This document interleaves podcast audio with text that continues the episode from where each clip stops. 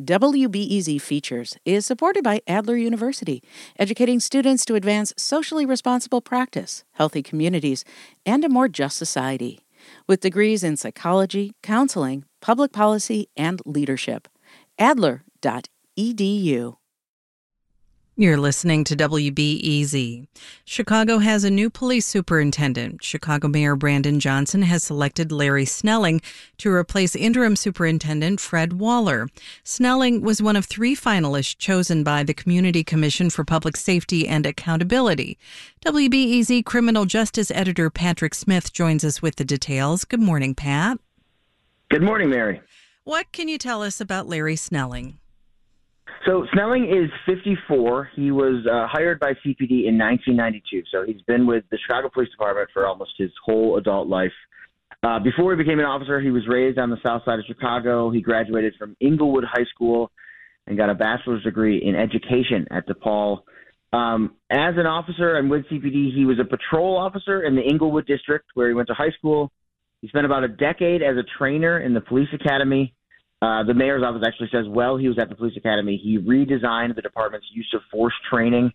And uh, after his time at the academy, he was a commander in Englewood. And last October, he was promoted to chief of counterterrorism. So that's his current title, although until he becomes superintendent, of course.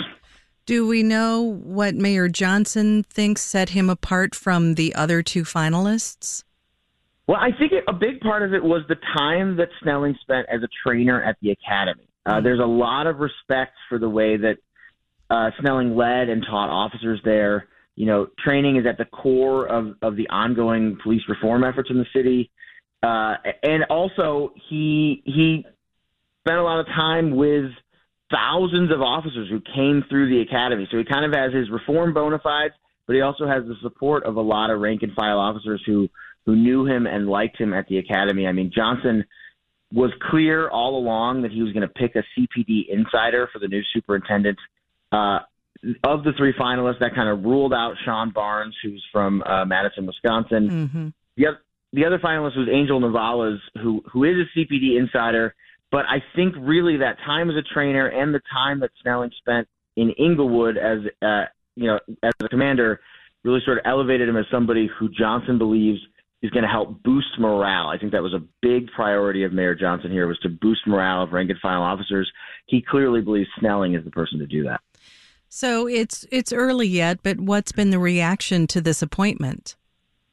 So far, it's been really positive. I mean, one just one I think really illustrative example uh, is that both the ACLU, ACLU of Illinois and the Chicago Fraternal Order of Police, so the, the union that represents almost all officers, they both have said they look forward to working with Snelling. So, I mean, these are two organizations that often have opposing views on what should be done with CPD and what the future of CPD should be.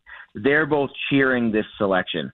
Uh, and I think it speaks to the reasons we talked about about what set Snelling apart. You know, he's got a resume and a personality that appeals to folks worried about officer morale, but he also has these reform bona fides from his time at the, at the training academy. And Snelling must still be confirmed by the Chicago City Council. Is there any sign that there might be trouble there?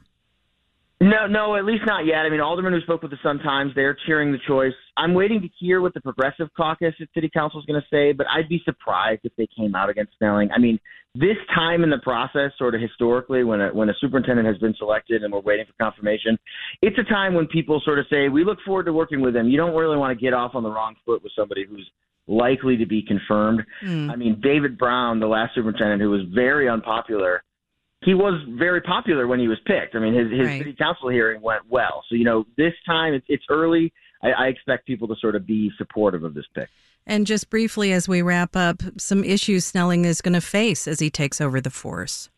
I mean, he's taking he's he's inheriting a lot of issues. That's yeah. not a surprise when you're taking over the second largest police department in the U.S.